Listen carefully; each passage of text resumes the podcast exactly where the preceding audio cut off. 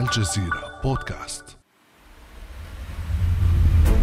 القرن العشرون عصر النفط. لأجله اندلعت صراعات وتمزقت دول وشعوب.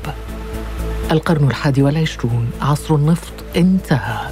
هذا ما قاله مؤرخ حروب الذهب الأسود ديل فايفر عام 2004 تنوعت مصادر الطاقة وتوسعت دائرة العولمة منذ انتهاء الحرب الباردة.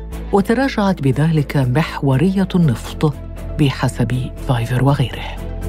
بعد 18 عاما من تلك المقولة أثبت الرئيس الروسي فلاديمير بوتين أن القصة لم تنتهي بعد وخط بوتين فصلا جديدا لكن تحت عنوان الغاز الطبيعي هذه المرة.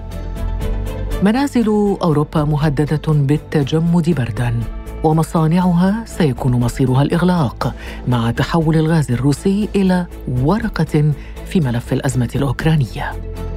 يفكر الأوروبيون بسبل إنقاذ أوكرانيا من غزو روسي محتمل قد يضرب استقرار القارة العجوز كلها لكن واقعهم يفرض علامات استفهام أكبر بكثير. فلماذا فشل الأوروبيون والألمان تحديدا بتجنب الارتهان للغاز الروسي؟ وكيف أصبحت للغاز الطبيعي تلك المكانة المهمة؟ وهل نرى الغاز يحتل موقعا محوريا في صراعات أخرى مستقبلا؟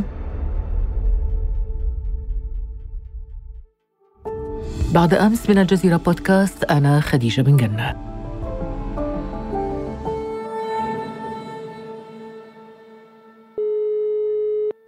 يسعدني أن أستضيف مرة أخرى في البودكاست الدكتورة نسيمة أهاب العثامنة أستاذة اقتصاديات الدفاع في أكاديمية جوعان بن جاسم للدراسات الدفاعية في الدوحة. صباح الخير دكتورة. صباح الخير خديجة أهلا وسهلا بك. أهلا بك. بصراحة ووضوح قالها الرئيس الأمريكي الأسبق جيمي كارتر. المساس بنفط الخليج سنعتبره تهديدا لأمننا القومي. إن اعتمادنا المفرط على النفط الأجنبي خطر واضح وقائم على أمن أمتنا. أي محاولة من أي قوة خارجية للسيطرة على الخليج العربي سيعتبر اعتداء على الحدود الحيوية للولايات المتحدة الأمريكية. أسس ذلك الخطاب عام 1980 لما عرف بعقيدة كارتر التي تبنتها إدارته والإدارات الأمريكية المتعاقبة وترجمتها إلى سياسات دبلوماسية وعسكرية وجرت العالم معها إلى المربع ذاته. لكن دكتورة نسيمة وهاب العتامنة دعينا نفهم أولا كيف ومتى بدأت قصة ارتباط موارد الطاقة بالصراعات؟ هي في حقيقة الأمر قصة طويلة جدا وكان عندنا في التاريخ آه، أشياء نزاعات وحروب حدثت إن كان في إفريقيا ولا في الشرق الأوسط حتى في 2003 إثر غزو العراق من طرف الولايات المتحدة الأمريكية. ولغاية اليوم نلاحظ أن هذه الصراعات لم تتوقف والنفط أو الغاز أو المواد آه، المحروقات بشكل عام تعتبر كمحرك أساسي للنزاعات في العالم بالإضافة طبعا طبعا إلى التحكم في الموارد الأخرى لكن يعتبر اليوم آه، تعتبر هاتين المادتين أساسيتين وهما من يحركان العلاقات الدولية أو التكتلات الدولية بشكل أو بآخر إما عن طريق التعاون للتحكم في سوق النفط أو من أجل استخدام أو زيادة الاحتياطات لدى الدول التي لا تمتلك. وبالتالي إذا رجعنا قليلا إلى الوراء إثر النظام المركنتيلي أو النظام التجاري التوسعات والاستعمارات التي حدثت قبل الحرب العالمية الأولى وبعدها كذلك كان بسبب الموارد الطبيعية التي كانت تبحث عنها الدول الصناعية خاصة. فاليوم نلاحظ قطبين هي الدول المنتجة للموارد الطبيعية والدول الأخرى الصناعية التي تستغل هذه الموارد. فالعلاقة ستظل دائمة لأن الدول الصناعية في بحث متواصل عن الموارد التي تمكنها من زيادة التصنيع في دولها والدول الأخرى للأسف التي لا تمتلك الإمكانيات ولا الإمكانيات الفنية والتقنية التي تمكنها من استغلال الموارد التي تمتلكها للأسف تضعها تحت سيطرة الدول الصناعية. فلاحظنا بمجرد وجود أي إشكالية في العلاقات بين الدول أو اهتزاز في هذه العلاقات فتظهر من جديد صورة الغاز أو النفط كورقة في يد الدول المصدرة أو التي تتحكم في طرق تصدير هذه الموارد نحو الدول التي تحتاج للمحروقات في صناعاتها أو في اقتصادها بشكل عام. نعم. ذكرت دكتورة نسيمة الغاز والنفط ولكن ستجدين ربما من يقول لك أنه عصر النفط انتهى ويعني أنه الآن هو عصر الغاز وليس عصر النفط هل تتفقين مع هذا الكلام؟ أنا لا أتفق إلى درجة معينة لماذا؟ لأنه أغلب الدول التي تمتلك احتياطات نفطية تحدثنا ابتداء من 2004 أنها وصلت إلى قمة استغلال الموارد الطبيعية من النفط لديها وفعلا لاحظنا بعض الدول أنها آه، قللت استثماراتها وكذلك استخراجها أو تصديرها للنفط منها مثلا الجزائر مصر التي استغلت كل مواردها من النفط وأصبحت دولة مستوردة وغيرها من الأمثلة. لكن عصر النفط لم ينتهي بعد فهناك نسبة تجديد لبعض الاحتياطات النفطية بنسبة تقارب ال 14% في بعض الآبار لكن يظل النفط له مركز معين. وحسب الدراسات التي أجريت فإن الطاقة اليوم تحتاج إلى النفط وإلى الغاز إلى تقريبا 2040 و 2050 يعني لدينا بنفس الدرجة من الأهمية؟ طبعا هو مهم جدا لأن أغلب الدول التي تستخدم هذه المواد في صناعاتها وكان الاستخدام لإنتاج الكهرباء لم تتوصل لاستخدام موارد أخرى حتى وإن كانت الطاقة الشمسية أو من الرياح إلى غير ذلك فإنها لم تتمكن من الانتقال بصفة نهائية أو بصفة كبيرة من استخدام المحروقات كأساس لهذه الاستخدامات إلى موارد أخرى متغيرة نعم. يعني العالم سيبقى يحتاج دائما إلى النفط بنفس قدر حاجته إلى الغاز. طبعا طبعا. هما مادتين أساسيتين رغم العوامل البيئية يعني يقال إنه الغاز أقل ضررا بالبيئة من النفط. أقل ضرر لكن يبقى الاثنين مضرا للبيئة وللأسف الاستخدام هذه الموارد يقلل من الاهتمام بحماية البيئة في الوقت الحاضر مع أنه أغلب الدول أدرجت ضرورة احترام البيئة من ضمن سياساتها الاستغلالية للموارد الطبيعية لكن للأسف الاحتياجات العالم اليوم لم تتغير بالشكل الكبير مع السابق فنحتاج لسنوات طوال حتى نستطيع تغيير النظرة أو تغيير الاستخدامات لننتقل نهائيا من النفط والغاز إلى موارد أخرى أقل إضرارا بالبيئة أو مختلفة تماما. لا تكلف الأرض إن صح التعبير أي أضرار مستقبلية.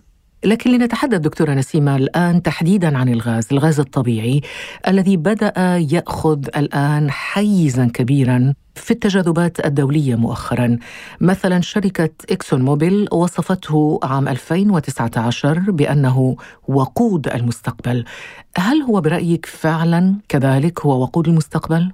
إذا لم يثبت العكس فهو نعم هو وقود المستقبل لأن الاتجاهات اليوم تسري نحو استخدام أكثر للغاز مقابل البترول. فالاحتياجات مثل ما ذكرت لإنتاج الكهرباء من حيث التكلفة الغاز يعتبر أقل تكلفة من البترول.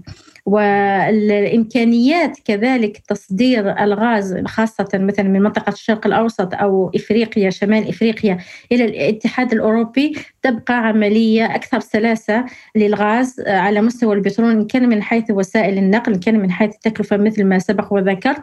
وحتى الاحتياجات اليوم أغلب الدول في الاتحاد الأوروبي احتياجاتها من الغاز هي أكثر من النفط. مثلا إذا لاحظنا دولتي مثلا قبرص ومالطا أو حتى اليونان احتياجاتها تقريبا من 80 إلى 100% فرنسا ومنطقة لوكسمبورغ مثلا. أو حتى بلجيكا تتراوح ما بين 40 إلى 60% فهذه الاحتياجات كبيرة جدا وبالتالي الغاز يمكن أن يحل محل البترول في عدة صناعات في استهلاك في إنتاج الكهرباء عفوا. فبالتالي سيظل يملك حيز كبير جدا في الصناعة في أغلب الدول الصناعية التي تحتاج طيب ذكرتي دكتورة قبرص مالطا اليونان فرنسا بلجيكا لوكسمبورغ ماذا عن ألمانيا وهي التي تبدو الأكثر ارتباطا بالغاز الروسي؟ نعم ألمانيا هي من أكثر الدول الصناعية في العالم وتحتل المراتب الأولى المرتبة الثالثة إن كانت معلوماتي صحيحة. وبالتالي احتياجها إلى الغاز وإمكانية كذلك هي التي تحتوي على مناطق التي يصل إليها الغاز المسال وبالتالي الإمكانيات التي تمتلكها ألمانيا أكثر من الدول الأخرى وسهولة نقل الغاز من ألمانيا إلى الدول الأخرى في الاتحاد الأوروبي كذلك بحكم قربها من دول كثيرة وسهولة النقل فجعلها في المقام الأول لاستقبال الغاز مثلها مثل مثلا إيطاليا وإسبانيا لأنها تقع على الساحل وتمتلك كذلك عدة إمكانيات تقنية لاستقبال الغاز الذي يأتي من الشرق الأوسط أو من روسيا أو حتى من الجزائر مثلا.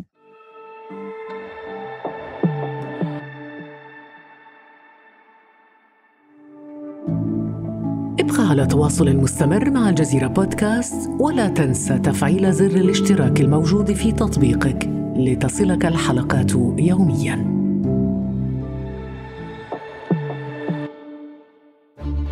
لا يمكن أن نتحدث عن ألمانيا دون الحديث عن المرأة الحديدية الألمانية أنجيلا ميركل زعيمة ألمانيا التاريخية التي في الواقع اقترن اسمها بالعديد من الإنجازات لكنها فضلت أن تختم مسيرتها الطويلة في ديسمبر الماضي بخطوة مثيرة للجدل. ليس أمامكم أيها الألمان سوى التعامل مع روسيا وغازها وسياساتها الخشنة. لسان حال ميركل وهي تعلن عن إغلاق ثلاث مفاعلات نووية لإنتاج الطاقة الكهربائية تمهيدا لطي صفحة البرنامج النووي الألماني إلى الأبد. لنستمع أولا إلى ما تقوله أنجيلا ميركل بهذا الخصوص في تصريح سابق ثم نواصل نقاشنا هذا. المشكلة تكمن في الاعتماد على الغاز الروسي سواء جاء عبر أوكرانيا أو نورد ستريم 2 لا أحد يريد أن يكون معتمدا على روسيا وحدها ولكن إذا كنا نستورد منها الغاز حتى إبان الحرب الباردة فلا أرى أننا اليوم في وضع أسوأ. لنرفض الشراكة معها. دكتورة نسيمة برأيك كيف وصلت ألمانيا وأوروبا عموما؟ وعندما نذكر ألمانيا لأن ألمانيا هي واحدة من أكبر الدول الصناعية في العالم كما ذكرت سابقا وهي بحاجة إلى هذه الطاقة لتحريك صناعتها. كيف وصلت إلى هذا المستوى من الارتهان لروسيا في موضوع الطاقة؟ أول سبب هو لا يوجد بديل. حتى وإن كانت العلاقات نوعا ما تتخللها بعض الإشكاليات خصوصا من 2014 بعد أن ضمت روسيا جزيرة القرم فبالتالي كل الاتحاد الأوروبي أصبح ينظر إلى روسيا بنظرة عدائية نوعا ما. لكن روسيا بعد 1989 انهيار جدار برلين تعلمت أن تتعامل بدبلوماسية مع أغلب الدول لأن القوة لا تجدي نفعا وخاصة وأن فلاديمير بوتين يريد أن يعيد مجد الاتحاد السوفيتي سابقا وبالتالي يتعامل بنوع من الفظاظ ويستخدم قضية الغاز واستخدمها مرات عدة في 2006 في 2009 حتى في أوج البرد لما كانت دول الاتحاد الأوروبي بحاجة قصوى إلى الغاز وبالتالي اضطر لاستخدام هذه الورقة كي يضغط على الاتحاد الأوروبي. مع أنه دكتورة نسيمة ينفي الرئيس الروسي فلاديمير بوتين استخدام روسيا للغاز الطبيعي كسلاح وكثيرا ما اتهم الولايات المتحدة بافتعال أزمة في أوروبا من خلال خفض إمدادها بالغاز المسل خلينا نستمع أولا إلى هذا المقطع لفلاديمير بوتين ثم نواصل نقاشنا кто использует вот эти من يستخدم الطاقة كسلاح. نحن أم أطراف أخرى؟ نحن نزيد صادرات الغاز فيما يخفض الأمريكيون صادراتهم من الغاز المسال إلى أوروبا. متى استخدمنا الطاقة كسلاح؟ في أي نزاع؟ حتى في أكثر لحظات الحرب الباردة قسوة التزمت روسيا بعقود تصدير الغاز إلى أوروبا. ما رأيك دكتورة نسيمة؟ فلاديمير بوتين طبعا كأي شخصية سياسية أخرى يبقى النفي هو الرأي الذي نرجحه في مثل هذه الحالات لأنه لا يستطيع القول مباشرة سأستخدم الغاز. وكورقة رابحة في يدي من أجل الضغط على دول الاتحاد الأوروبي وأي أطراف أخرى. هذا أمر طبيعي جدا. لكن إذا نظرنا إلى الأحداث مثلا في 2006 2009 و2014 لما احتد النزاع حول جزيرة القرم فابتداء من هذه الفترة نقصت الاحتياطات من الغاز لتقريبا كل دول الاتحاد الأوروبي. فمثلا ألمانيا كانت احتياطاتها الاستراتيجية تقريبا 73% وخلال هذه الفترة من 2014 إلى اليوم انخفضت إلى ما يعادل 33% نفس الشيء بالنسبة إلى فرنسا التي انخفضت إلى 28% وبعض الدول الأخرى كمثلا بولونيا سلوفاكيا نزلت إلى بين 18 و 24% فالاحتياطات نفسها تدل على أن الغاز لم يصل إلى هذه الدول. لكن هذا ألا يحرم روسيا من مداخيل آه، الطاقة؟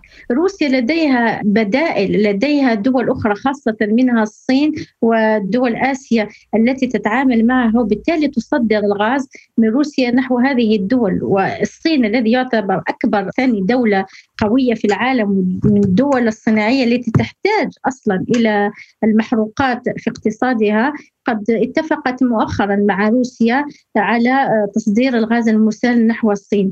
فروسيا لا يهمها إن كان الاتحاد الأوروبي بحاجة أو لا إلى الغاز ما دام لديها بدائل أخرى. طيب البدائل على ذكر البدائل دكتورة نسيمة بالنسبة للدول الأوروبية لدينا يعني قائمة من أسماء الدول قد تشكل بدائل. عندنا النرويج لدينا أذربيجان لدينا قطر لدينا الجزائر وربما دول أخرى. في قائمة هذه الدول من الأقرب إلى سد الفراغ الذي قد يحدثه امتناع روسيا عن تزويد أوروبا بالغاز؟ آه لكي تحدد البدائل يجب أن نأخذ بعين الاعتبار عاملين أساسيين. أولهما الدول التي تمتلك أكبر احتياطات من الغاز الطبيعي والتي تجاور الاتحاد الأوروبي. النرويج مثلا؟ النرويج تعتبر أصلا من الحلفاء من الدول التي تصدر الغاز نحو الاتحاد الأوروبي لكن إمكانيات احتياطاتها تبقى قليلة فلا تستطيع أن تحل محل روسيا لأن روسيا تصدر بين 29 إلى 40% من الغاز الطبيعي نحو أوروبا. أما النرويج فلا تصدر إلى ما يقدر بنسبة 7% فالفرق كبير جدا. طيب الجزائر جغرافيا أقرب إلى أوروبا. الجزائر جغرافيا وما يساعدها هي الأنابيب التي تمتلكها اتجاه الاتحاد الأوروبي. الأنبوب الذي يربط مثلا عين صالح مباشرة بإسبانيا. الأنبوب الذي يمر عن طريق تونس نحو إيطاليا والأنبوب الذي يمر عن طريق المغرب. وهو معطل طبعا. ليس معطل لكن وقفت الإمدادات بينهما بسبب النزاع السياسي بين الجزائر والمغرب.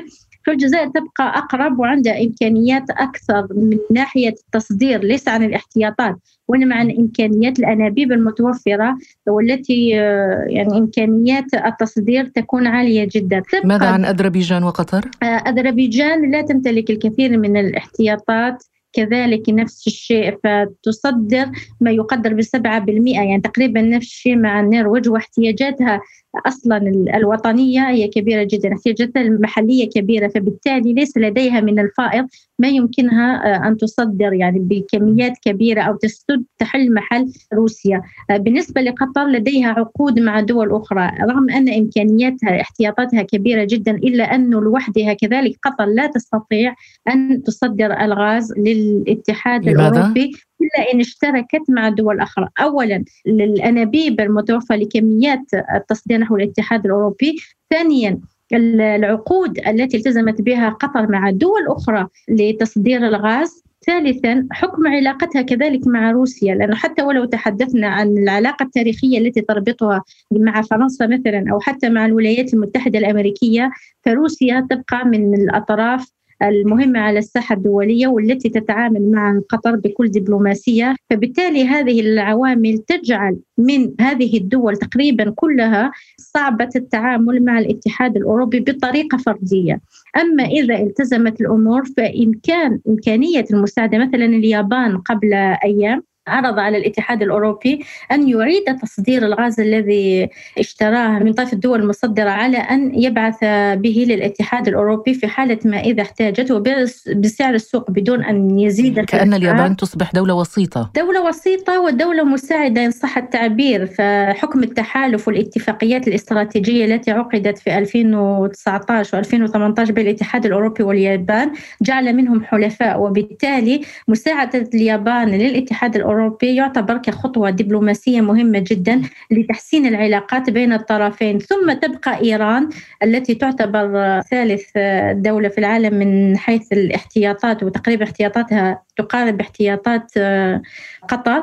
يمكن أن يعتمد عليها الاتحاد الأوروبي لكن العلاقة الثاني مرة هي العلاقة الوثيقة التي تربط إيران بروسيا. هي علاقة وثيقة جدا وروسيا وقفت نعم. بحق بالضبط. هذا ما كنت سأسألك عنه دكتورة نسيمة العثامنة أنه هنا تلعب ربما العلاقات السياسية والتحالفات السياسية دورا في هذا الأمر. يعني قطر لا تغضب روسيا الجزائر أيضا متحالفة يعني دولة حليفة لروسيا فلا تغضب روسيا أيضا.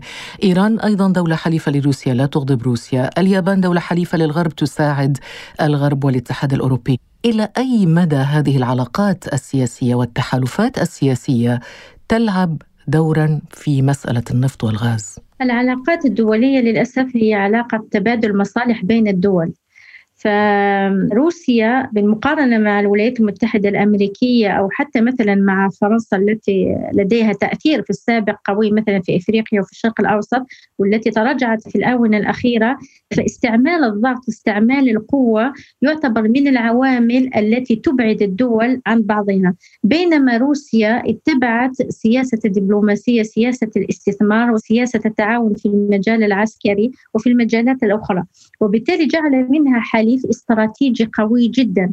وشخصية بوتين أنه مثلا يجابه شخصيات كدونالد ترامب أو حتى بايدن أنه يبين أنه لا يخاف من أقوى دولة في العالم فبالتالي يبعث نوعا من الثقة في هذه الشخصية. شيء مهم آخر بوتين صار له تقريبا 17 سنة في الحكم فالسياسة كانت نوعا ما مستمرة. فلا يوجد فيها تغير أو تذبذب. عكس الولايات المتحدة الأمريكية تتغير كل أربع سنوات بمجرد أن يأتي رئيس آخر تتغير الاستراتيجية أو تتغير السياسة. فروسيا استطاعت أن تجمع حواليها حلفاء أقوياء. عكس الولايات المتحدة الأمريكية التي خسرت حلفاء كانوا في السابق يمكن أن تعتمد عليهم لكن بعد خسارتها مثلا في ليبيا في العراق في أفغانستان مؤخرا جعل منها دولة غير موثوق فيها. نعم. طيب دكتورة نسيمة نختم هذه الحلقة بسؤال استشرافي. بدأنا الحلقة بالسؤال إن كان الغاز الطبيعي يشكل وقودا للأزمات الدولية وواضح من خلال هذا النقاش أنه فعلا هو العمود الفقري لكل الأزمات الدولية الآن في العصر الراهن خصوصا مع أزمة أوكرانيا.